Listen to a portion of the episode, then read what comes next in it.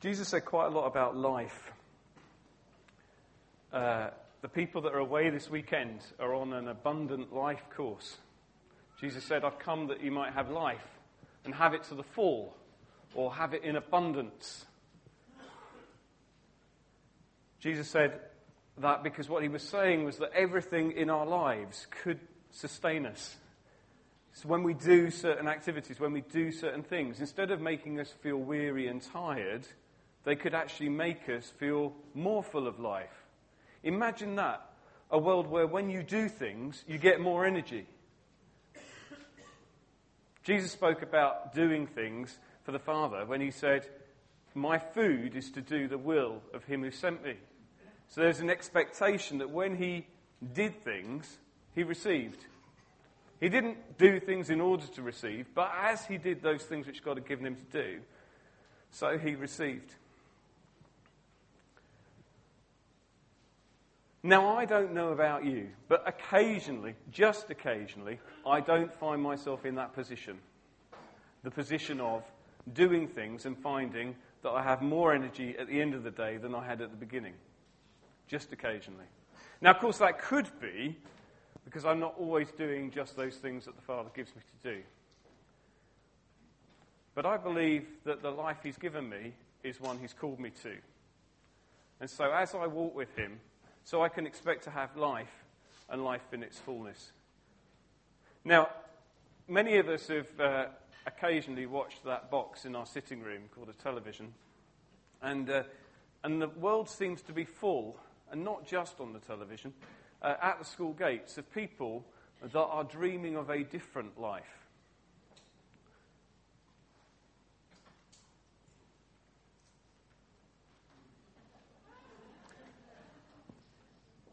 Have you ever wanted to escape to the country? Have you ever seen one of those programs? What's it? Home and oh, what's it? Home and what? What? Escape to the country? Yeah, yeah. And there's another one, isn't there? Um, Place in the Sun, Home or Away. You ever seen that one? people deciding to move to Italy. Don't, do you speak Italian? No. Oh, you'll get on well. But it will be a different life. You know, we look at a green lane like that one and we see quietness, we see solitude, we see peace, we see happiness, we see calmness, we see provision. Now, what about when you see that green lane? What do you see? Do you see that quietness? Do you see that solitude? I, I, I looked this up on um, Street View on Google, and I decided I had this bit of a shock. I was following this silver Zafira driving along Street View, and I thought, I wonder if that's my car. It's like a really bizarre moment because it's, uh, it's like our car. Do you think that God could possibly help you find freedom here before you have to go there? Freedom isn't something you escape to, it's something that's granted. If you escape from prison, you always belong in prison. God wants to set us free. He wants to break the things that want to lock us up. So when we are made free, we're free indeed. It's not about summoning the strength to climb out of the nearest window which is quite a relief for me. It's about being set free.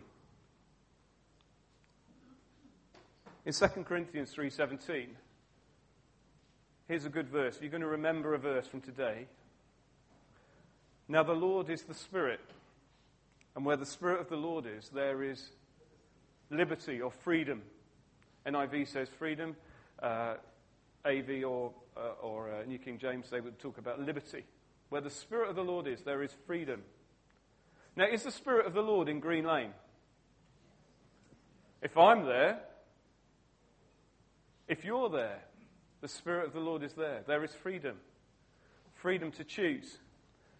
That's what ultimately freedom is the ability to choose, the ability to decide. This is what I'm going to do. This is what God's giving me to do. The other day, we had um, some visitors come round uh, who live in a lovely house. Uh, we've discussed several times how lovely their house is. uh, my wife and I. And they came round, and they and uh, the, the wife was sitting in our front room or somewhere. And she said, Oh, I love where you live. Everything's so close. You've got a supermarket at the end of the road, hospital. They've just had a baby, so thinking about having the hospital nearby.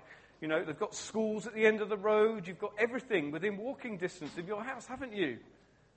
I said, Yeah, I have. They haven't. And I just felt God stirring me about my attitude to where I live. And how about your attitude to where you live?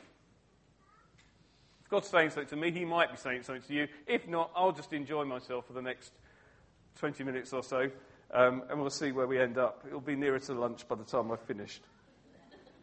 That's the only promise, yes. So, see, Jesus said, if you hold on to my teaching, you're really my disciples. You will know the truth, and the truth will set you free.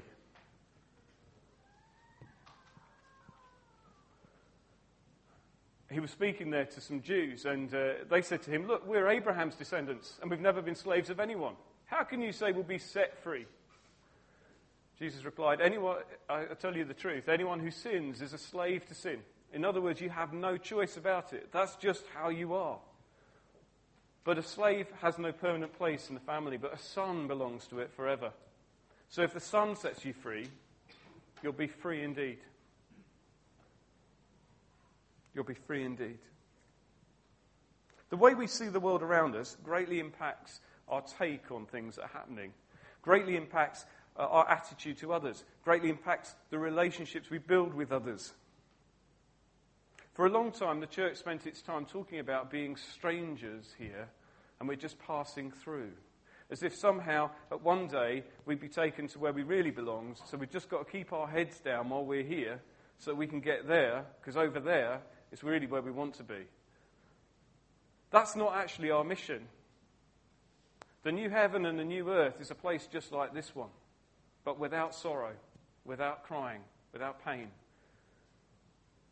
And that's what God's calling us to to seek his kingdom on earth, to bring it into being.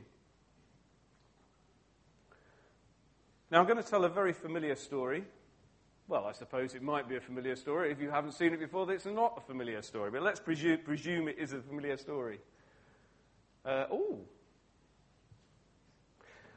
But before we do that, I'm going to tell you something else. Always make sure what you've printed out is exactly the same as on the screen. Otherwise, it makes you look outdated. No, um, Okay, so part of what I think I'm bringing us to, to, us today, we're at the beginning of our week of thankfulness. Did anyone hear that this morning? So God is putting on our hearts things to give thanks about.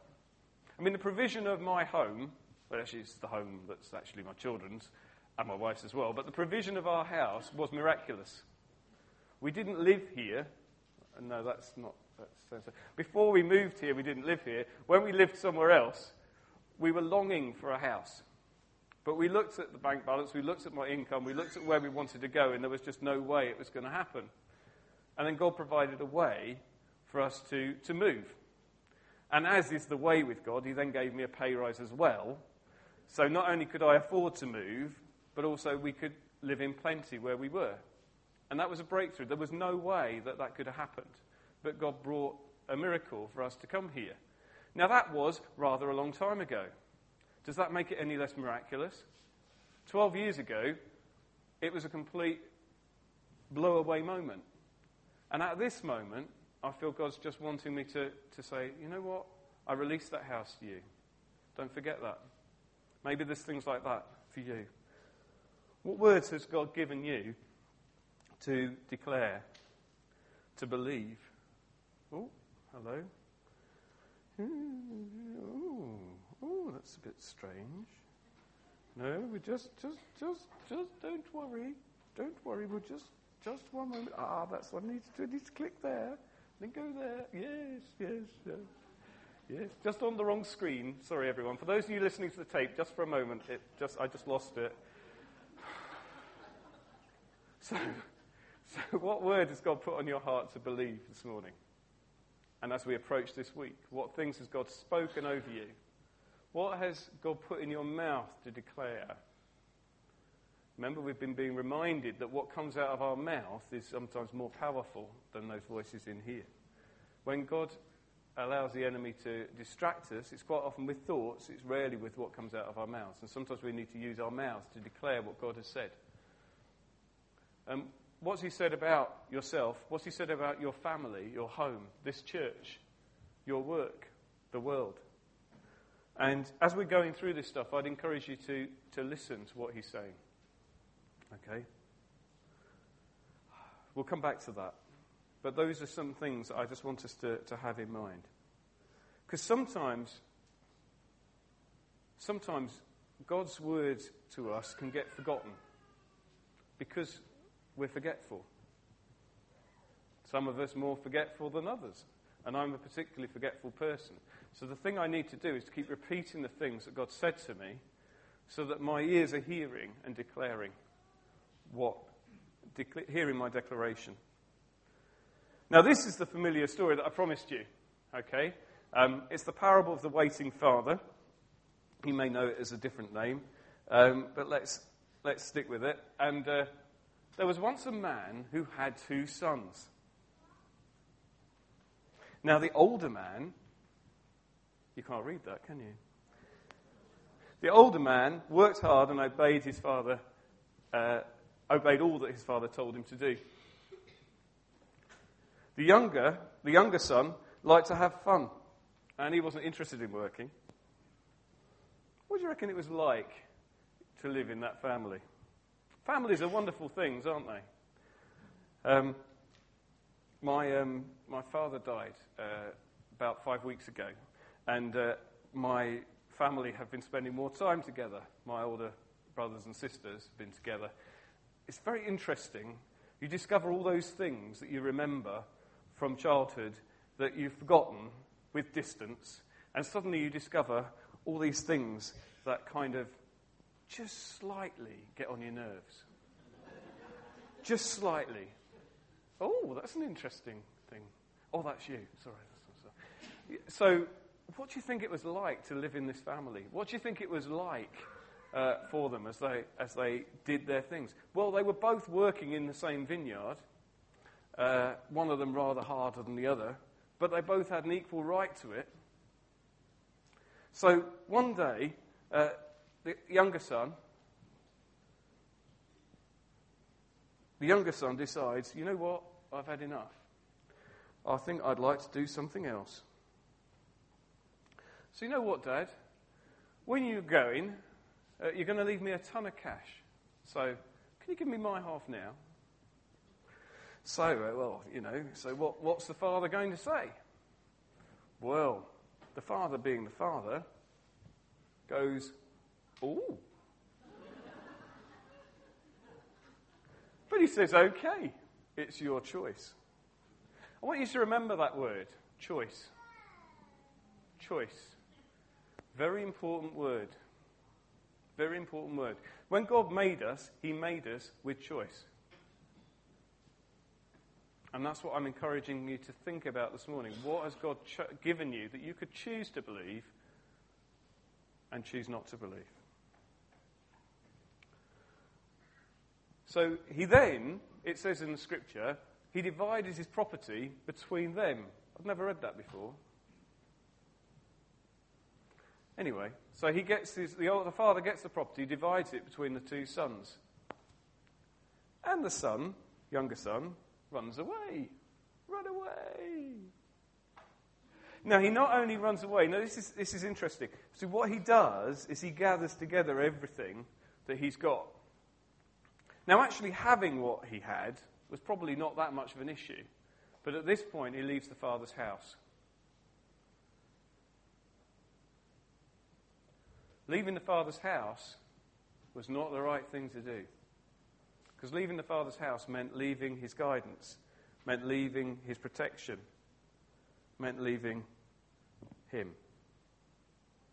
So off he goes, and um, he wasted his money on parties and wild living, it says. Uh, that's a very euphemistic translation. If anyone wants the 18 rated version, I'll tell you later. However, the money was soon gone. And what happened next was not something he could control at all, but was famine. So not only he ran out of cash, everyone around him ran out of cash. Ever been in a world where people are running out of cash? Let's just print some more. I'm sure that will work. He's empty. He's spent everything he has. So he goes and gets a job. He gets a job. Possibly the worst job ever, but not working for the local uh, authority. He was working in the. In, he was working in a pigsty. Nasty, niffy, wig, wicky pigsty. Not really the place that you'd want to be now, you see, the funny thing is, while he's there, he gets so hungry, what does he want to do? You remember the story? Turn to someone and tell them what he wants to do. What's he wants to do, John? Eat the pods that the pigs have got. That's right. Now, he's hungry, and that hunger can't be denied. When people turn their backs on the Father, they'll get hungry. He got hungry. He ran out of what he had. What he had was spent. Now he's hungry. So, what's he going to look to? He's going to look to whatever food he can get.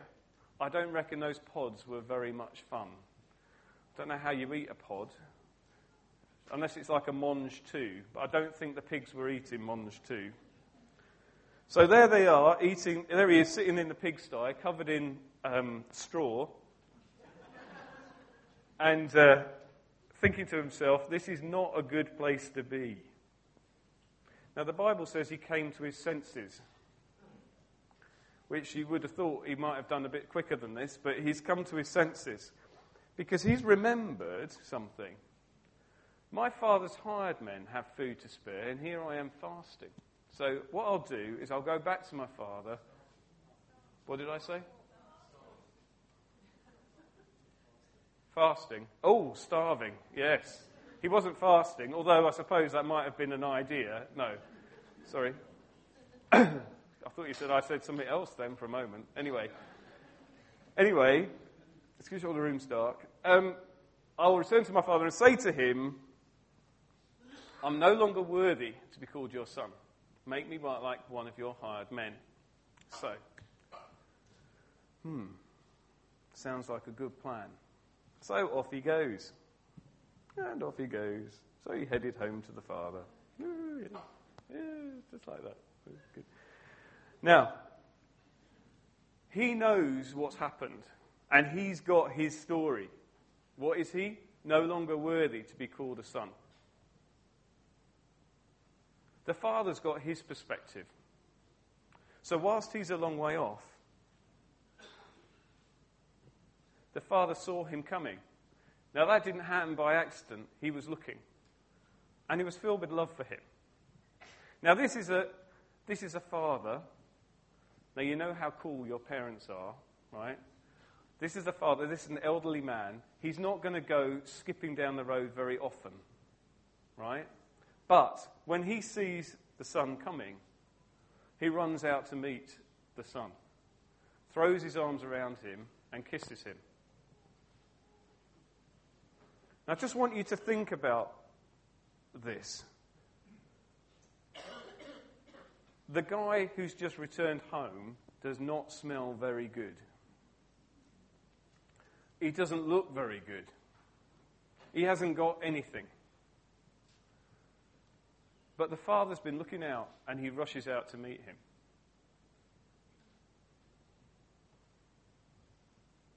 So the son's got his script ready. Father, I've sinned against heaven and against you. I'm no longer worthy to be called your son. Sometimes we prepare ourselves for difficult situations. We, we pump ourselves up, determined to say what we know we've got to say. But the Father has a different perspective. Because the Father interrupts him and calls people to put the best robe on him. Now, the best robe in his house would not just be the bloke's old best robe because the son's taken everything that was his. This is the special robe. This is the robe like the robe of many colours in the story of Joseph. The robe that was for the favourite son. The robe that covered him completely. When we come back to God, if we've been away, He covers us completely with the robe. Nothing, none of the smelliness, none of the mess, none of the dirt can be seen because He covers us completely. The ring is put on our finger, in His finger, to indicate, well, you know, in the marriage ceremony, we talk about the ring being a sign of everlasting love. It has no, it's an object with no end. And in a way, that's what that is about. It's about a covenant between the Son and the Father. It's about significance. It's about his placing. He doesn't have any shoes, so the Father gives him shoes. If without shoes, he can't walk straight. All the time, he's getting hurt when he walks. And if you're a servant and you don't have any shoes, but the Father puts shoes on his feet, so he's ready to get on with whatever he has to do. And then, of course, he kills the fattened calf, which is bad news if you're a calf, but good news if you like a barbecue. I am no longer worthy to be your son. Let's kill a calf and celebrate. This son of mine was dead, and he's alive again. He was lost, and now he's found. There are two versions of this story one which the son has, and one which the father has. There are two versions of your story, too. Live in the truth of what God has said about us.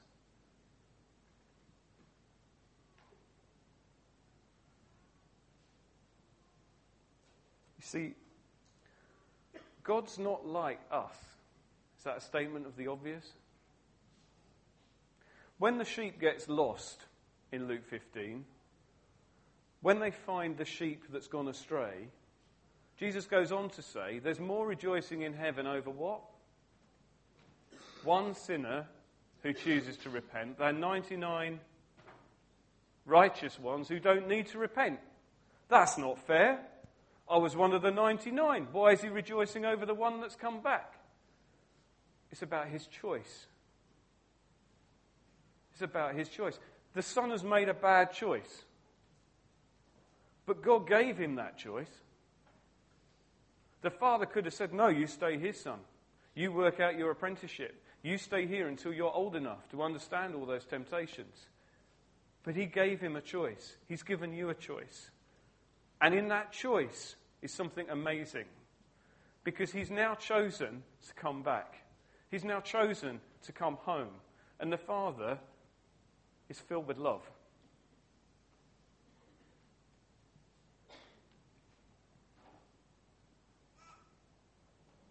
You could say, he should never have gone away. He should have stayed at home. He should never have gone off and done all those things. No. Would they have had the party if he hadn't? I don't know. I don't understand. But because of the choice he makes at this point, there is rejoicing. There is rejoicing in heaven. There's rejoicing in that house. So if you're far off this morning thinking, I'm not worthy to be a son, I'm not worthy to be his child, I can't do those things, I can't be like that, I've messed it up. You have a choice. And that choice is a real one.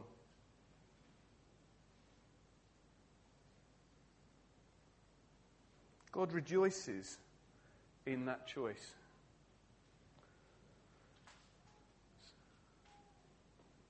So there are two versions of this story the sons and the fathers.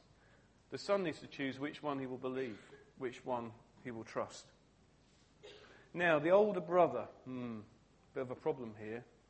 The older brother hears about the son's return and refuses to join the story, to join the party.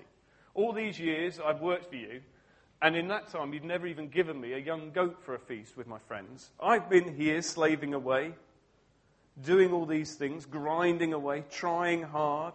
What have you done for me? Look, my son, you're always with me.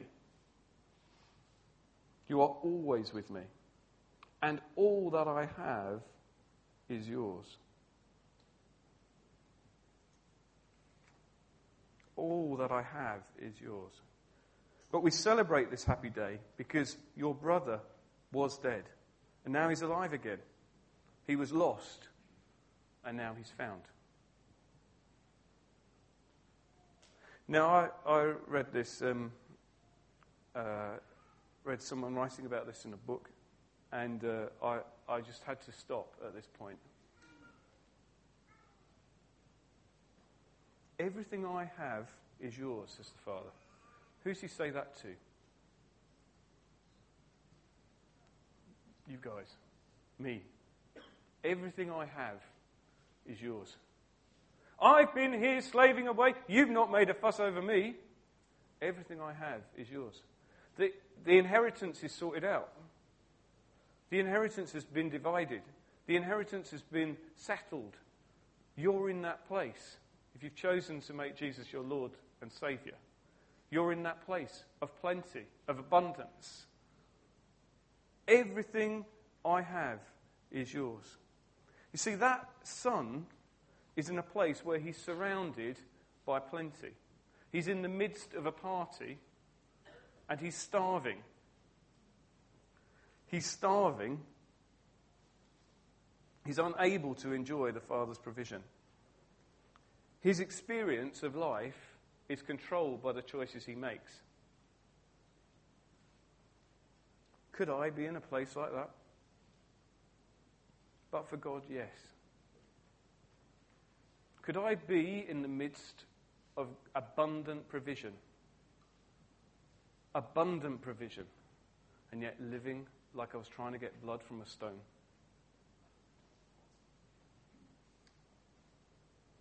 There are two versions of that son's story, too the son's and his father's. The son needs to choose which one he will believe, which one he will trust. Two sons, four stories. Which do you believe? What story does God tell over your life? Is it the same as yours?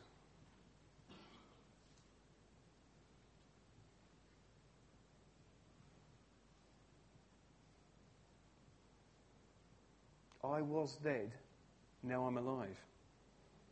Everything he has is mine.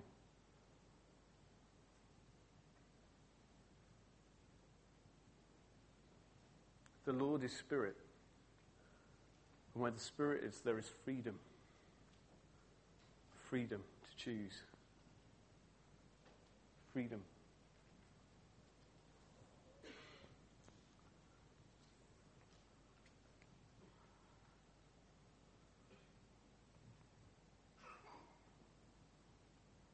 Can anyone identify with something here?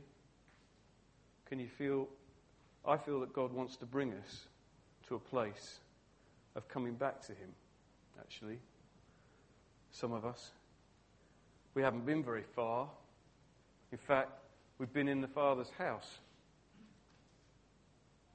But you know, being in the Father's house doesn't allow you to enjoy the abundance.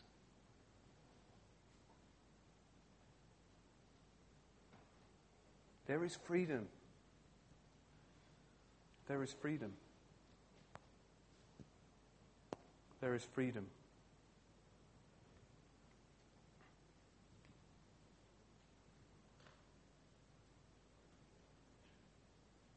This is the eternal choice.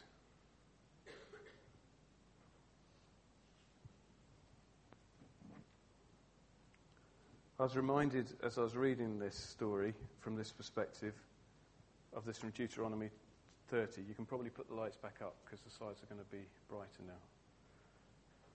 I don't want people nodding off.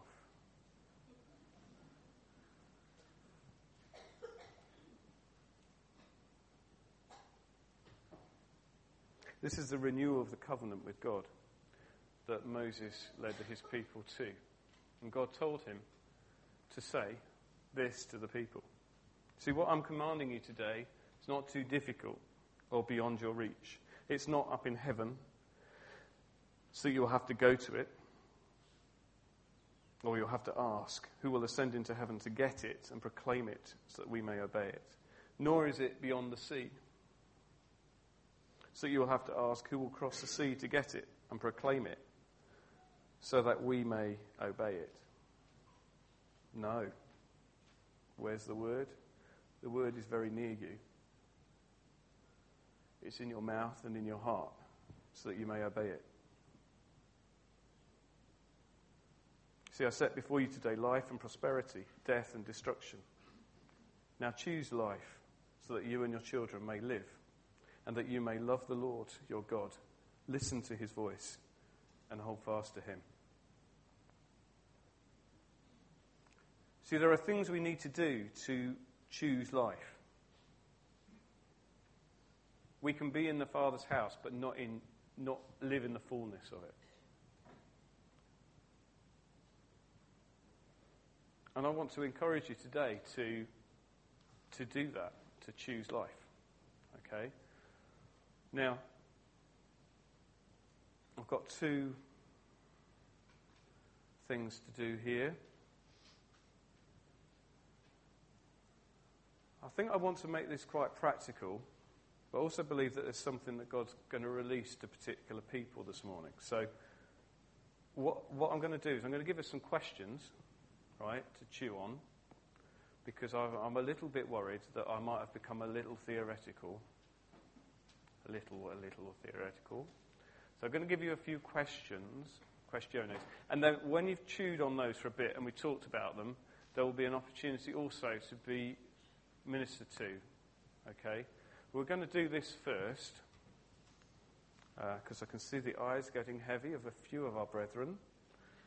They will remain nameless.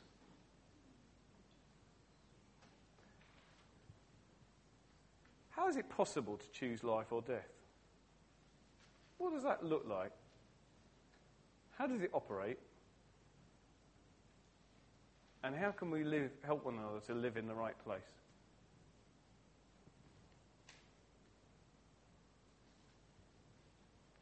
How is it possible to choose life or death? Are you getting what we're talking about? What does it look like for you? How does it operate on a daily basis? And how can we help one another to live in a right place? Would you like me to say the questions in a different way? Or do you think you get it? Get the idea? What I'd like to do is to spend about five minutes on these. You've got a couple of minutes, and you can discuss them in groups of not less than three and not more than six. Because I want everyone to have a chance to say something. Okay, so what does it mean? How is it possible to choose this thing, life and death? And what does it look like? Okay, right.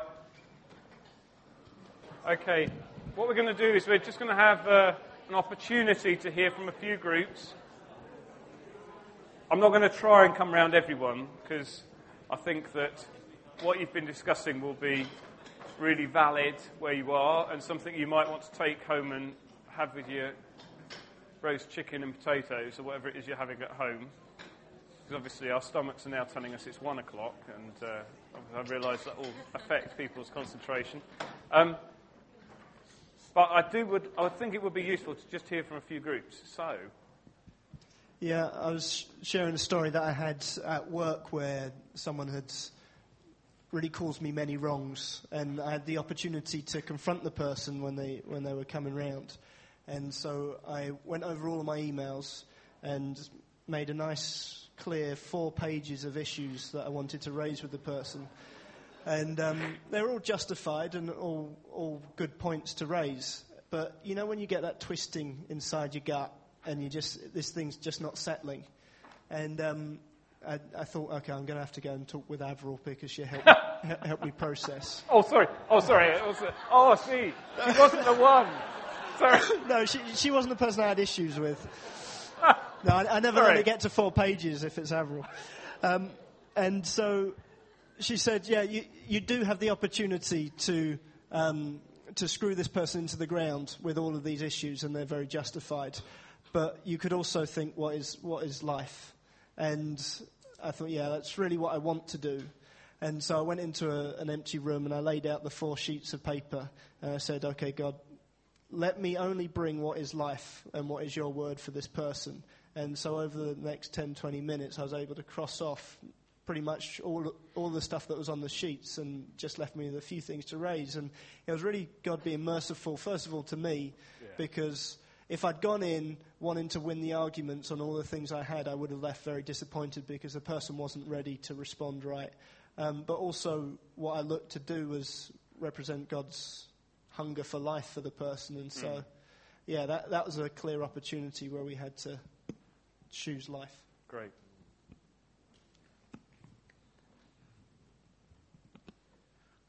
Okay, um, we talked about um, in foundation meeting. We talked about choosing life and um, walking in the spirit of God and in Christ.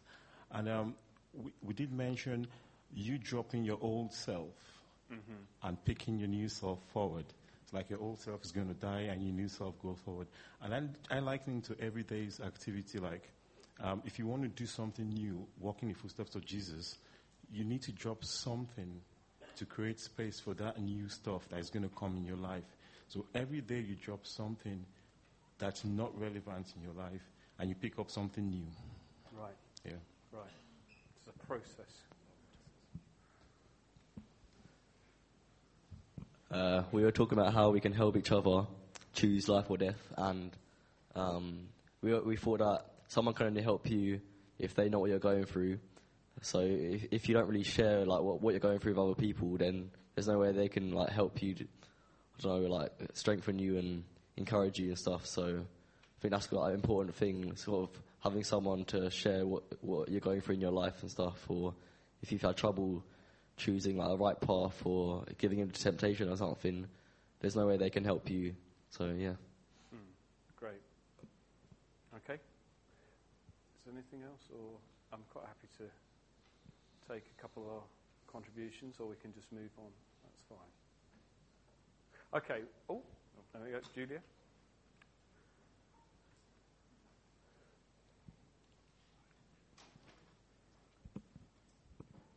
Um, what we were talking about was how when we try and fix things ourselves, that is kind of the way of death. Or when we kind of start worrying and panicking, we were saying how sometimes you can sort of ask God and then take it all back yourself and try and work it out your own way.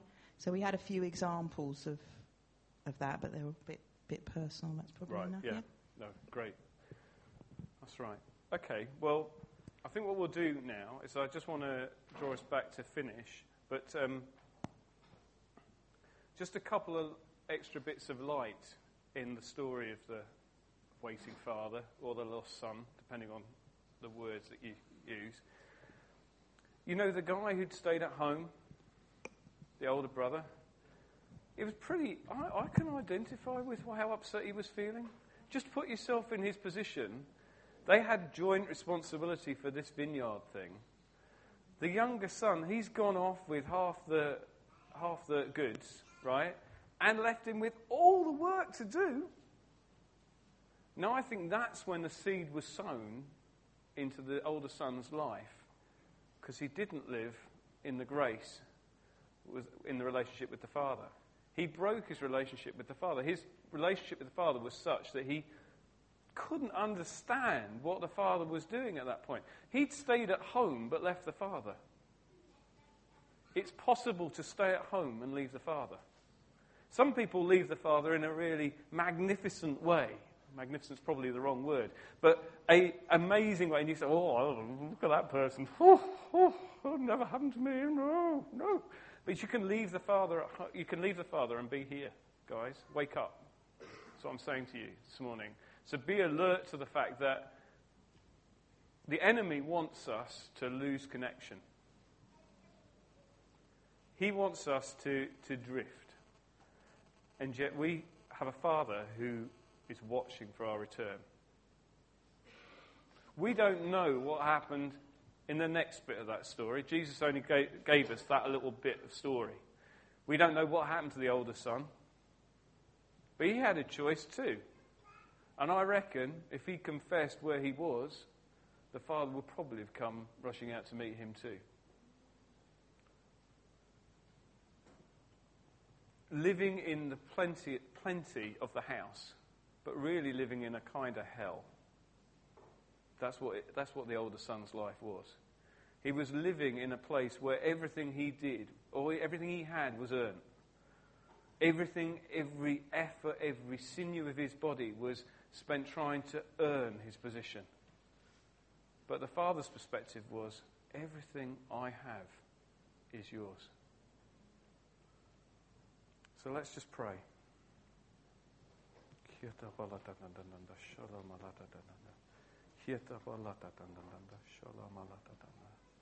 Thank you, Father. Thank you, Lord. Thank you, Lord, for the words that you speak over our lives. Thank you, Father, for the way that you watch, that you watch for our return. Thank you, Lord, for the rejoicing there is in that return. Thank you, Lord, for the way that you rush to meet. So, Father, for those this morning that have become aware of a distance, whether that's a real distance, whether that's an imagined distance, Father, I pray for you right now to meet with them as they reach out to you. We reach out to you, Lord. Father, we confess when we have done things our way, not your way when we felt that we needed to earn something and not to receive it by grace. Father, we want to stand secure in your grace alone.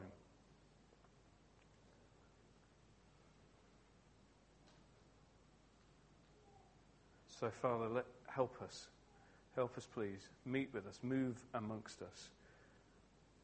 The Lord is Spirit, and where the Spirit is, there is freedom. Let there be freedom. Let there be liberty amongst us. Let us know what that is. Hallelujah.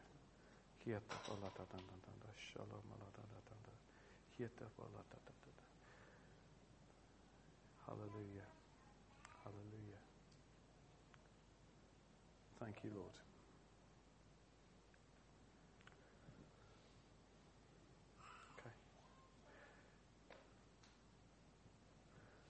Okay, Okay, so going to finish there. But if there are people that would like uh, to have someone stand with them, pray through any of these issues, come forward for prayer. We'll stand with you. This is about this is about our position. This is about our relationship. If you're thinking, oh, I don't know, oh, I don't know, do you know what? God knows. So